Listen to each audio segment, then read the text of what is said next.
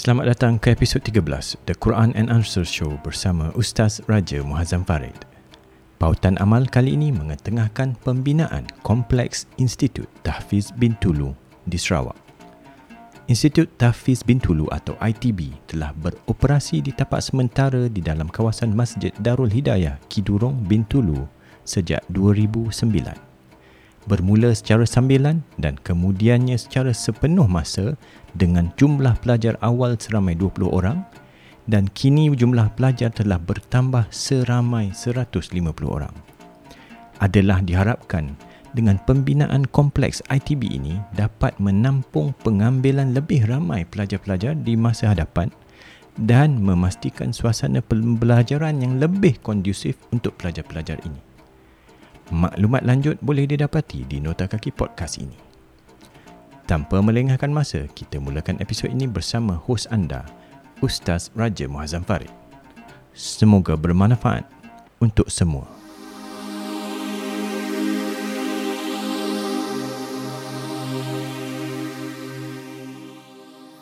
Assalamualaikum warahmatullahi wabarakatuh.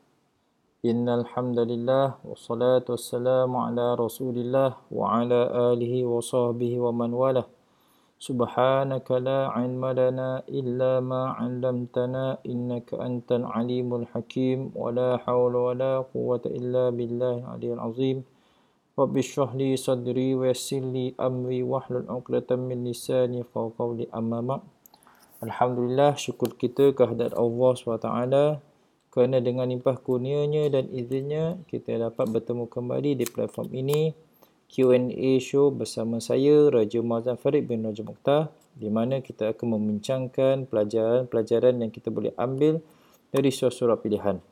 Dan insya-Allah untuk pertemuan kali ini kita akan membincangkan mengenai surah Al-Qadar iaitu surah selepas selepas Al-Alaq.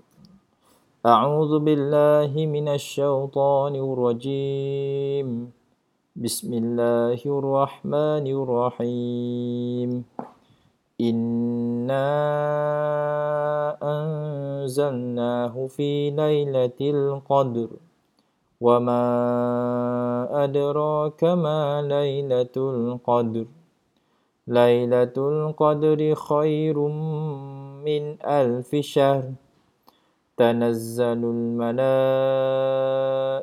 والروح فيها بإذن ربهم من كل أمر سلام هي حتى مطلع الفجر صدق الله العظيم Okay, sekarang ni uh, marilah kita lihat hukum-hukum tajwid yang terpilih di dalam surah Al-Quran ini.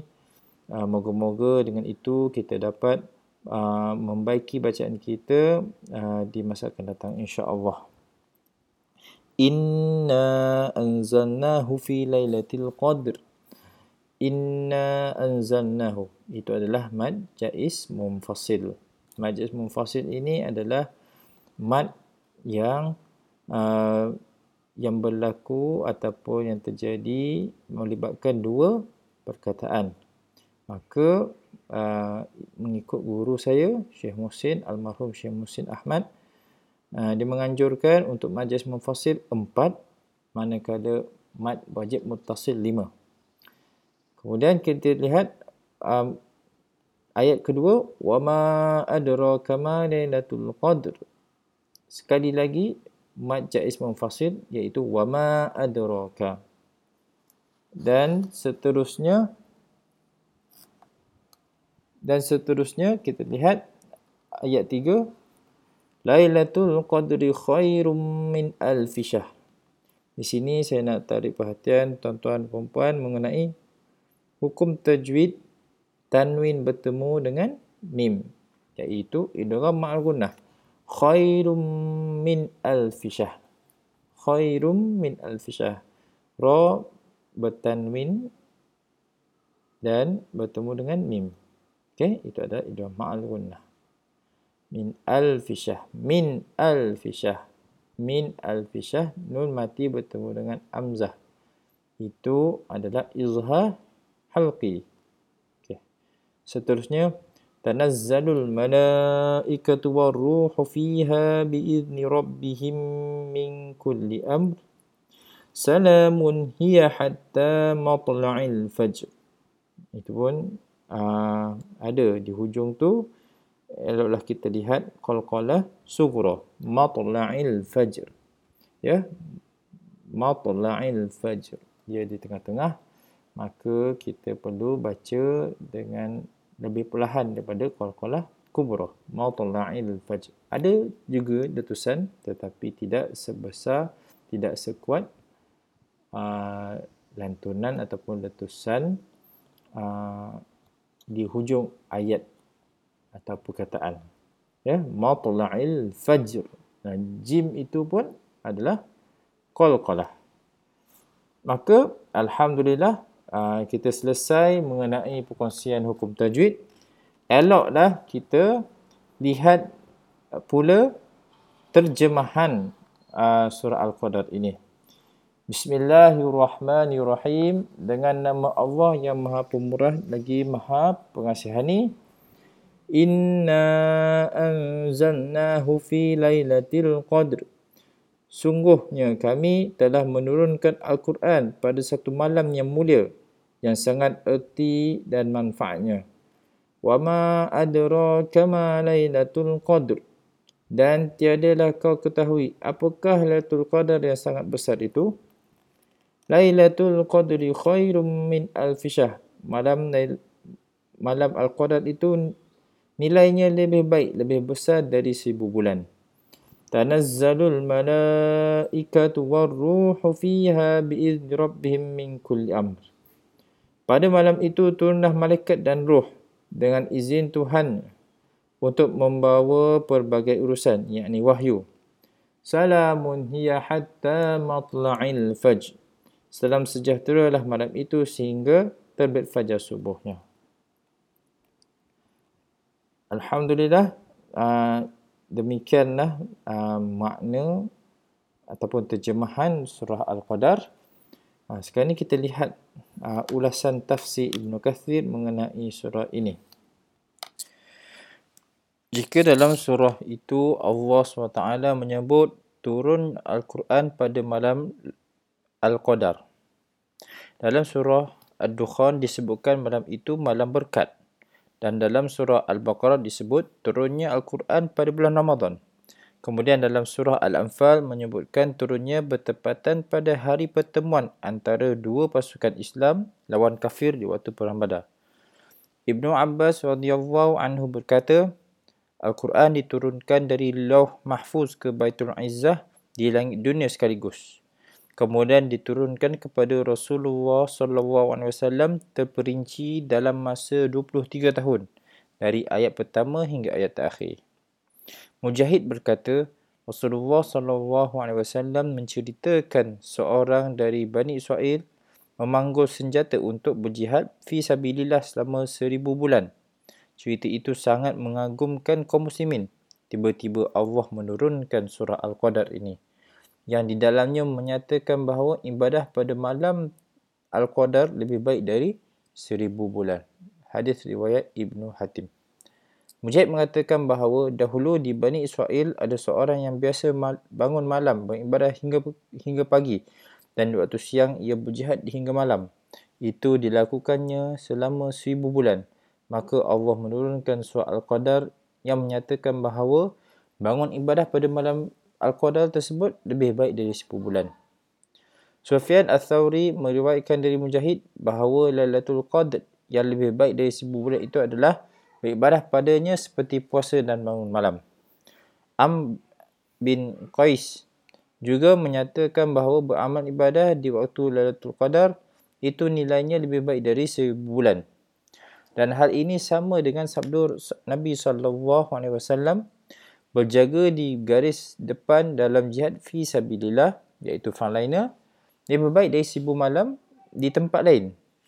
Abu Hurairah radhiyallahu anhu berkata, ketika hampir tiba bulan Ramadan, Rasulullah SAW bersabda, kini telah tiba padamu bulan Ramadan, bulan yang diberkati Allah mewajibkan atas kamu berpuasa.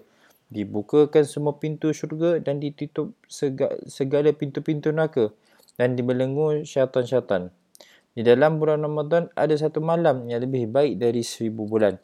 Maka siapa yang tidak mendapatkannya bererti telah kecewa. Hadis riwayat Ahmad An-Nasai. Abu Hurairah radhiyallahu anhu berkata, Rasulullah SAW bersabda, Siapa yang bangun pada malam Lailat pada malam Al-Qadar, yakni untuk mendirikan solat dan berzikir, terdorong oleh imam dan mengharap pahala, maka akan diampunkan baginya dosa-dosanya yang telah lalu.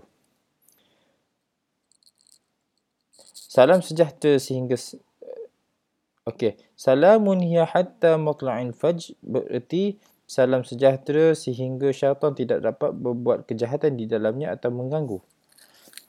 Asy-Sya'bi berpendapat salam yang diberikan oleh malaikat kepada orang yang yang di masjid hingga terbit fajar. Itu maksudnya salamun hiya hatta matla'il fajr. Abu Hurairah berkata Rasulullah SAW bersabda, Lailatul Qadar itu terjadi pada malam yang ganjil. 21, 23, 25, 27, 29. Dan para malaikat di bumi lebih banyak dari bilangan kerikil, yakni batu-batu kecil. Rasulullah SAW bersabda, tanda malam Lailatul Qadar, suasana malam bersih, hening, terang seakan-akan ada bulan. Tidak terasa dingin atau panas dan tidak ada binatang yang dilemparkan kepada syaitan kepada syaitan hingga fajar.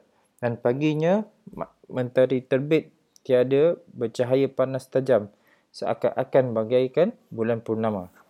Malam turunnya Al-Quran bernama Malam Al-Qadar, malam yang besar nilainya. Sebab Al-Quran, kitab Allah, merupakan rahmat besar yang sangat dihajati oleh manusia untuk menjelaskan kepada mereka urusan agama, dunia dan akhirat. Al-Quran sebagai cahaya penerangan yang menerangi kehidupan manusia sehingga pegangan dan pedoman dalam menyelesaikan segala hajat kepentingannya. Ubadah bin As-Samit berkata pada satu malam Rasulullah sallallahu alaihi wasallam keluar untuk memberitahukan kepada kami tentang Lailatul Qadar. Tiba-tiba ada dua orang bertengkar. Maka Nabi sallallahu alaihi wasallam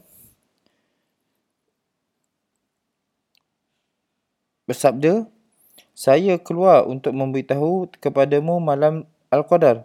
Tiba-tiba ada dua orang yang bertengkar, maka diangkat daripada aku pengetahuannya. Semoga akan menjadikan kebaikan untuk kamu kerana kamu cari Lailatul Qadar dalam malam-malam yang ganjil. 29, 27, 25. Aisyah berkata adanya Nabi SAW jika masuk malam-malam terakhir dari malam dari malam 21 hingga 30 bangun semalam suntuk dan membangunkan isteri-isterinya dan mengeratkan ikat meng, mengeratkan ikatan pinggang. Aisyah radhiyallahu anha berkata, biasa Rasulullah SAW lebih rajin ibadahnya pada malam uh, akhir bulan Ramadan lebih baik dari dari dari yang lain-lainnya. Aisyah berkata, Ya Rasulullah, jika aku mendapati Lailatul Qadar, maka apakah yang disebabnya aku berdoa? Nabi SAW menjawab, bacalah Allahumma innaka afuun tuhibbul afwa fa'fu anni. Hadis riwayat Imam At-Tirmizi An-Nasai Ibn Majah. Okay, sekian uh, kita sudah habis mengenai ulasan soal uh, tafsir Ibn Kathir mengenai surah Al-Qadar. Uh, kita tengok sedikit tadabbur apa yang kita boleh ambil. Tuan-tuan dan puan dirahmati Allah SWT. Sebenarnya kita baru sahaja melalui uh, bulan Ramadan dan kita baru saja uh, melepasi minggu ketiga uh, ming, uh, sepertiga yang yang terakhir iaitu 10 malam terakhir. Dan pastinya kita sudah lalui malam Al-Qadar itu. Sama ada 21 ke, 25 ke, 23 ke, 27 ke ataupun 29 itu bukan urusan kita tetapi itu adalah urusan Allah Taala. Maka beruntunglah kita jika pada malam-malam tersebut kita menggagahkan diri kita untuk beribadah dengan harapan kita punya ibadah pada malam tersebut boleh menyamai orang orang yang berjihad selama seribu seribu bulan. Tuan-tuan dan puan-puan dirahmati Allah SWT, seperti mana Ibn Abbas katakan, Al-Quran itu diturunkan sekaligus dari uh, dari Loh Mahfuz ke Baitul Izzah di langit dunia. Maka ayat ini menunjukkan tentang peristiwa tersebut. Antara dari sudut bahasa kita boleh fahami adalah apabila Allah SWT menggunakan anzala bermakna ia menurunkan secara lengkap sekali. Maka oleh sebab kita sudah tahu fakta bahawa wahyu diturunkan kepada Rasulullah SAW se- uh, secara beransur-ansur mengikut keadaan um, maka ayat tersebut ataupun surah ini dia tidak terpakai uh, uh, tak terpakai untuk nak men- menerangkan menerangkan tentang uh, an penurunan al-Quran iaitu anzala. Tetapi untuk penurunan al-Quran secara beransur-ansur ini uh, kita boleh uh, ketahui apabila Allah SWT menggunakan nazzala. Tadi anzala turun sekaligus. Itu dari situ bahasa Arab. Nazzala uh, adalah penurunan yang secara berkala berulang-ulang. Okey. Sebab itulah kalaulah dalam Quran uh, Allah SWT tempelak orang orang yang yang yang yang berdusta kadzab iaitu dia sering kali berdusta kadzab ya yeah? okey itu antara yang kita boleh ambil dari uh, dari teks surah Al-Qadar ini. Dan Allah SWT memulakan dengan satu uh, penegasan. Inna anzalnahu. Sesungguhnya kami. Boleh sahaja Allah SWT teruskan uh, memulai surah Al-Qadar itu dengan tanpa inna. Tetapi apa hikmah Allah SWT letak inna untuk menegaskan bahawa sesungguhnya kami menurunkannya iaitu Al-Quran di waktu malam. Al-Qadar. Antara hikmahnya adalah Allah SWT nak tekankan bahawa urusan wahyu ini adalah benar-benar dari pada Allah taala bukan dari ilham ataupun bukan dari uh, Rasulullah SAW. Kerana apa yang mereka dakwa, mereka mendakwa bahawa Rasulullah SAW ini hanya sekadar menyampaikan ilmu ataupun berita yang didengari oleh yang didengari oleh baginda di kalangan masyarakat sana. Tetapi subhanallah, Allah menolak idea ini dengan menegaskan bahawa inna sesungguhnya kami iaitu kerajaan Allah menurunkannya iaitu Al-Quran inna anzalnahu fi lailatul qadr di dalam bulan Al-Qadar. Okey. Dan selepas itu Allah SWT dia dia tanya kepada kita tidak direct. Apa maksud saya? Allah SWT boleh sahaja terus tanya ma ma lailatul qadr. Tetapi kenapa Allah SWT menggunakan satu perkataan ah, dua perkataan kita boleh lihat wa ma adra kama apa yang membuatkan engkau tahu apa itu lailatul qadar antara gaya bahasa yang kita boleh faham adalah Allah SWT nak memberitahu sesuatu perkara yang yang yang terlalu rahsia tetapi kita boleh ketahui dari da, dari cara yang tidak langsung. Sebab itulah wama adraka apa yang membuatkan engkau tahu apa itu Lailatul Qadar. Dia mesti ada satu satu indikator, satu benchmark barulah kita tahu ah, ini adalah Lailatul Qadar. Allah SWT tak straight kerana ia bukanlah sesuatu yang straightforward kita akan nampak. Maka sebab itulah penggunaan wama adraka itu menunjukkan bagaimana rahsia ataupun kompleksnya nak mengetahui Lailatul Qadar ini. Bukan secara direct kita tahu okey ini Lailatul Qadar. Okey, itu ah wa ma adraka. Kemudian Allah SWT dia lanjutkan. Okey.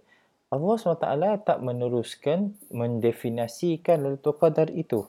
Tetapi Allah SWT terus terus menyatakan Lailatul Qadar itu lebih baik dari seribu bulan. Okey. Di sini tuan-tuan dan puan kita kena hargai antara uh, uh, hargai poin-poin ataupun hikmah uh, soal qadar ini diturunkan ataupun hikmah bagaimana soal qadar ini disusun oleh Allah SWT. Kalau kita lihat wama adraka ma lailatul qadar Allah SWT bertanyakan kepada Rasulullah SAW apa yang buatkan engkau tahu apa itu Lailatul Qadar dan Allah SWT tidak lanjutkan dengan menyatakan definisi. Tetapi Allah SWT menyatakan fadilatnya. Antara kita boleh faham adalah uh, ini ada sesuatu yang kita kena cari yang di mana kita kita perlu ada sedikit usaha untuk nak mengesannya. Sebab itulah Allah Allah SWT menggunakan wama adraka apa yang bukan kau tahu dan pada masa sama Allah SWT tidak menyatakan definisi apa uh, tidak menyatakan jawapan secara, straightforward tentang apa itu Lailatul Qadar. Ini bermakna kita perlu berusaha untuk untuk merasakan. Dan di dalam hadis Rasulullah SAW banyak Rasulullah SAW indicate bagaimana tanda-tanda lalu Qadar itu berlaku. Namun begitu tuan-tuan dan puan uh, kita kena appreciate apabila Allah SWT terus jam dari uh, dari pertanyaan wa ma adraka ma lailatul qadr tetapi terus kepada lailatul qadri khairum min alfisha. Antara kita uh, kita boleh appreciate adalah bagaimana Allah SWT nak menggesa kita untuk mencari tanpa berlengah, tanpa kita fokus kepada uh, isu yang kita boleh cakap anggap remeh iaitu nak tahu definisi dulu. Uh, tanya tidak uh, itu tidak itu tidak membuatkan kita nak terus eager untuk nak mencari. Padahal ini ada sesuatu yang besar. Maka Allah SWT nak kita terus fikir tentang Lailatul Qadr khairum min alf syahr iaitu dia lebih baik daripada seribu bulan. Maka without any further delay kita kena terus cari. Ya? Kita kena cari dan melalui hadis Rasulullah SAW Rasulullah SAW sudah menyatakan uh, uh, menyatakan uh, waktu bila semua tu. Bermakna untuk untuk dari sudut aspek penceritaan Al-Quran Allah SWT nak nak membawa semangat untuk kita bersegera untuk kita terus bingkas mencari. Okey di sini kita kena appreciate bagaimana Allah SWT skip ya skip bukan maksudnya benda itu uh, uh, uh, benda itu tidak tepat tetapi Allah SWT nak nak tunjukkan kepada kita bahawa kejar kejar tanpa nak berlama-lama dengan hal definisi ini. Cari, terus dan mencari. Berpandukan kitab Allah ini dan juga sunnah Rasulullah SAW, cari. Dan itu pun yang Allah, uh, yang Rasulullah SAW gunakan perkataan taharru, iaitu belum-belum lah, cari-carilah. Ha, bermakna kita kena digesa. Okey. Dan satu lagi logik adalah kalau kita pergi pasar raya, ini satu analogi untuk kita faham bagaimana Allah SWT dia skip tentang cerita tentang uh, cerita tentang apa itu Lailatul Qadar, definisi dia, tetapi terus kepada fadilat dia. Kalau kita pergi pasar raya, ya, kalau kita pergi pasar raya, kita tengok ada ada sale. Okey, kita ni musim perayaan ni, hari raya ni. Kalau ada sale, di papan tanda seal tu hanya ada apa? 70% discount. 30% uh, rebate ke macam tu. Tu cerita tentang tawaran. Ada tak dia cakap dalam poster tu, okay, uh, baju ini dibuat di mana, bila dihantar, baju ni uh, made in mana. Tak ada. Dia terus cakap, letak saja 70% discount. 50% discount. Ada rebate. Ha. Bermakna fit, sesuai dengan kita punya fitrah untuk nak melihat tawaran itu lebih lebih uh, melihat tawaran itu lebih penting daripada apa yang di belakangnya. Sama lah macam mana Allah SWT santuni kita. Subhanallah. Allah SWT tahu kita kita punya bagaimana minda kita bekerja, bagaimana minda kita berfungsi dan Allah SWT tunjukkan bagaimana uh, bagaimana dia membuat tawaran kepada kita. Subhanallah. Okay. Dan selepas itu, barulah Allah SWT lanjutkan tentang apa berlaku. Tadi tawaran. Nah, selepas itu cerita tentang apa yang berlaku pada Lailatul Qadar itu. Subhanallah.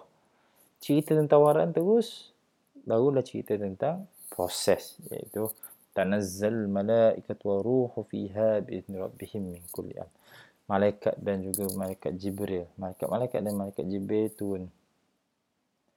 Ya, dengan izin Tuhan. Dengan izin Allah SWT. Maka tuan-tuan dan puan um, ini yang kita kena appreciate. Semangat untuk berlumba-lumba, semangat untuk untuk terus kepada objektif yang sebenar iaitu untuk nak meraih khairum min alfisah ini. Okay. So, kita tak perlu nak lama-lama dalam hal definisi. Ya. Rasulullah SAW sudah beritahu. Carilah Lailatul Qadar dalam 10 malam terakhir. Dan kita cari. Dan Allah, uh, Rasulullah SAW tolong lagi. Cari malam ganjil. Uh, okay, makin mungkin dah kecil skop dah. Maka kita kena appreciate bagaimana uh, Allah Subhanahu Wa Taala sudah memandu kita uh, dah mudahkan kita untuk mencari Lailatul Qadar. Bayangkan kalau Allah SWT tidak wahyukan kepada Rasulullah SAW dan Rasulullah SAW tidak bersabda mengenai tips Lailatul Qadar itu. Boleh jadi kita akan rasa gesaan untuk kita mencari itu tidak ada kerana terlalu besar, terlalu terlalu luas skop dia, ter, tak banyak kita boleh uh, kita boleh uh, ambil tips maka itu akan merendahkan motivasi kita. Terlalu misteri sangat. Tak ada panduan lain. Nah itu tak ada clue. Maka itu akan merencatkan kita punya penumpuan kita psikologi kita dalam nak meraih tawaran tersebut. Maka okey tuan-tuan dan puan-puan dirahmati Allah SWT mungkin kita tertanya-tanya kenapa Allah SWT cakap tentang seribu bulan uh, bersamaan 83 tahun. Seperti mana yang kita dah dah dah baca dari tafsir Ibn Kathir tadi, uh, telah ada peristiwa di mana ada cerita mengenai seorang Bani Israel ini dia telah berjihad di jalan Allah di dalam 10 uh, dalam dalam seribu bulan. Itu kerja dia. Dan para sahabat belum mendengar cerita tersebut, para sahabat rasa aku nak macam ni dan maha baiknya Allah SWT menurunkan soal qadar ini untuk menyatakan bahawa okey istimewa untuk umat Rasulullah SAW. Tawaran ini adalah lebih baik daripada seribu bulan yang dilakukan oleh Bani Israel tersebut. Bermakna subhanallah Allah SWT sekali lagi menunjukkan tentang bagaimana sayangnya dia kepada kita umat Rasulullah SAW. Dengan dengan ah, dengan cara dia menggandakan pahala yang kita lakukan satu malam itu malam Al-Qadar itu tetapi digandakan sehingga seribu bulan. Bukan seribu hari tetapi seribu bulan. Lebih kurang 83 tahun lebih itu itu tawaran Allah SWT. Ah, kita dapat kelebihan amal sikit tetapi gandaan gandaannya terlalu besar. Ya, okey. Dan terdapat juga menurut uh, ada uh, menurut ahli tafsir lain terdapat pendapat juga menyatakan bahawa ketika uh, zaman awal Islam para sahabat ini ada yang baru masuk Islam setelah 30 40 tahun dalam uh, jahiliyah. Ini menggusarkan mereka kerana apa? jahilnya mereka sudah 40 tahun. Tetapi Islamnya mereka baru se, se, setahun dua. Mana mungkin yang 40 tahun punya kerja ini lebih besar dari satu tahun, dua tahun punya punya kerja. Maka oleh sebab kerisauan ini, maka Allah SWT tawarkan. Ah, ha? tawarkan tawaran di mana? Okey. Kalau beramal ketika Lailatul Qadar ini pahalanya um, pahalanya selama 83 tahun. Tanya uh, tandanya apa apa yang kita boleh faham adalah kalau kita dapat al-Quran ini subhanallah fadilat dia umpama kita sudah beribadah selama seribu bulan iaitu bersama dengan 83 tahun maka cukup tak untuk kita nak nak cover kejahilan kita? Subhanallah. 83 tahun itu bukan nak average umur uh, kita uh, umat Rasulullah SAW meninggal. Itu dah extended dah tu. Bermakna apabila kita dapat Lailatul Qadar ni umpama kita dilahirkan semula. Subhanallah. Seolah-olah Allah SWT nak kita restart balik. Subhanallah. Baiknya Allah SWT pada kita umat Rasulullah SAW. Maka tuan-tuan perempuan, kalau kita berada di tempat Rasulullah SAW, apabila mendapat wahyu ini, cuba kita uh, kita kaji apa yang apa kita boleh ambil pelajaran dengan penurunan soal Quran ini kepada Rasulullah SAW dan seterusnya pada kita. Ini adalah satu berita baik sebenarnya untuk para sahabat yang mendengar berita ini iaitu sekalipun kita tidak mampu seperti umat-umat terdahulu dengan kegigihan mereka dengan ketakwaan mereka tetapi kita adalah umat akhir zaman umat uh, umat kepada kekasih Rasulullah uh, kekasih Allah SWT. Maka kecil apa yang kita buat sebut uh, digandakan berpuluh-puluh ganda kali ganda Allah SWT gandakan. Betapa istimewanya Rasulullah SAW. Di sisi Allah. Kita dah belajar tentang uh, tadabur surah Asy-Syarh alam nasyr itu iaitu uh, wa rafa'na laka dzikra di mana Allah SWT mengangkat Rasulullah SAW. Nama Rasulullah SAW digandingkan di dalam syahadah. Asyhadu an la ilaha illallah wa asyhadu anna Muhammadar Rasulullah. Memang itu adalah janji Allah dan itu adalah itu adalah bukti di mana Allah SWT menaikkan darjat Rasulullah SAW di, uh, ke atas para anbiya yang lain. Maka tuan-tuan perempuan, keistimewaan uh, keist, keistimewaan Rasulullah SAW itu tidak terhenti kepada baginda saja tetapi Allah SWT extend kepada umat baginda subhanallah untung kita menjadi umat Rasulullah SAW. Alangkan para nabi pun meminta kepada Allah SWT untuk dihidupkan kembali untuk menjadi menjadi umat Rasulullah SAW. Tetapi Alhamdulillah kita kena appreciate ini. Kita kena appreciate latar belakang soal qadar ini bagaimana Allah SWT eager sangat untuk kita cari, untuk kita raih. Pada masa sama, Allah SWT menawarkan sesuatu yang yang tidak boleh kita tolak lagi iaitu kebaikannya umpama kita tak pernah buat dosa sebarang dosa kerana kebaikannya selama 83 tahun subhanallah kalau kita umur pendek 83 tahun umpama dah banyak dah yang terlebih-lebih daripada umur kita ini adalah satu harapan kepada kita tuan-tuan perempuan untuk meningkatkan amal kita. Subhanallah. Uh, memang soal kodat ini uh, mengambil masa saya secara pribadi kerana saya fikir eloklah tuan-tuan puan kalau nak tahu yang lebih lanjut tengoklah uh, perkongsian para asatizah mengenai Lailatul Qadar. Bagaimana istimewanya Lailatul Qadar? Banyaklah disampaikan oleh para ustaz. Maka apa yang kita bincangkan kali ini adalah penambahan daripada input-input yang sedia ada tuan-tuan dan puan ha, ada tentang uh, Lailatul Qadar ini. Akhir kata tuan-tuan dan puan mungkin Ramadan sudah meninggalkan kita. Bukan mungkin lagi, sudah pasti Ramadan meninggalkan kita. Namun begitu, kita kena ingat kita bukan menyembah Ramadan. Kita menyembah Allah yang Maha Kekal. Maka Tuhan kita di dalam Ramadan dan di luar Ramadan tetap sama. Allah SWT. Allahu la ilaha illa wal hayyul qayyum. Tetap Allah yang satu. Maka kita jangan berhenti beramal setelah Ramadan berakhir. Tetapi kita kena teruskan kerana Ramadan itu adalah madrasah. Tempat kita berlatih sebelum kita pergi ke lapangan kembali selepas Ramadan.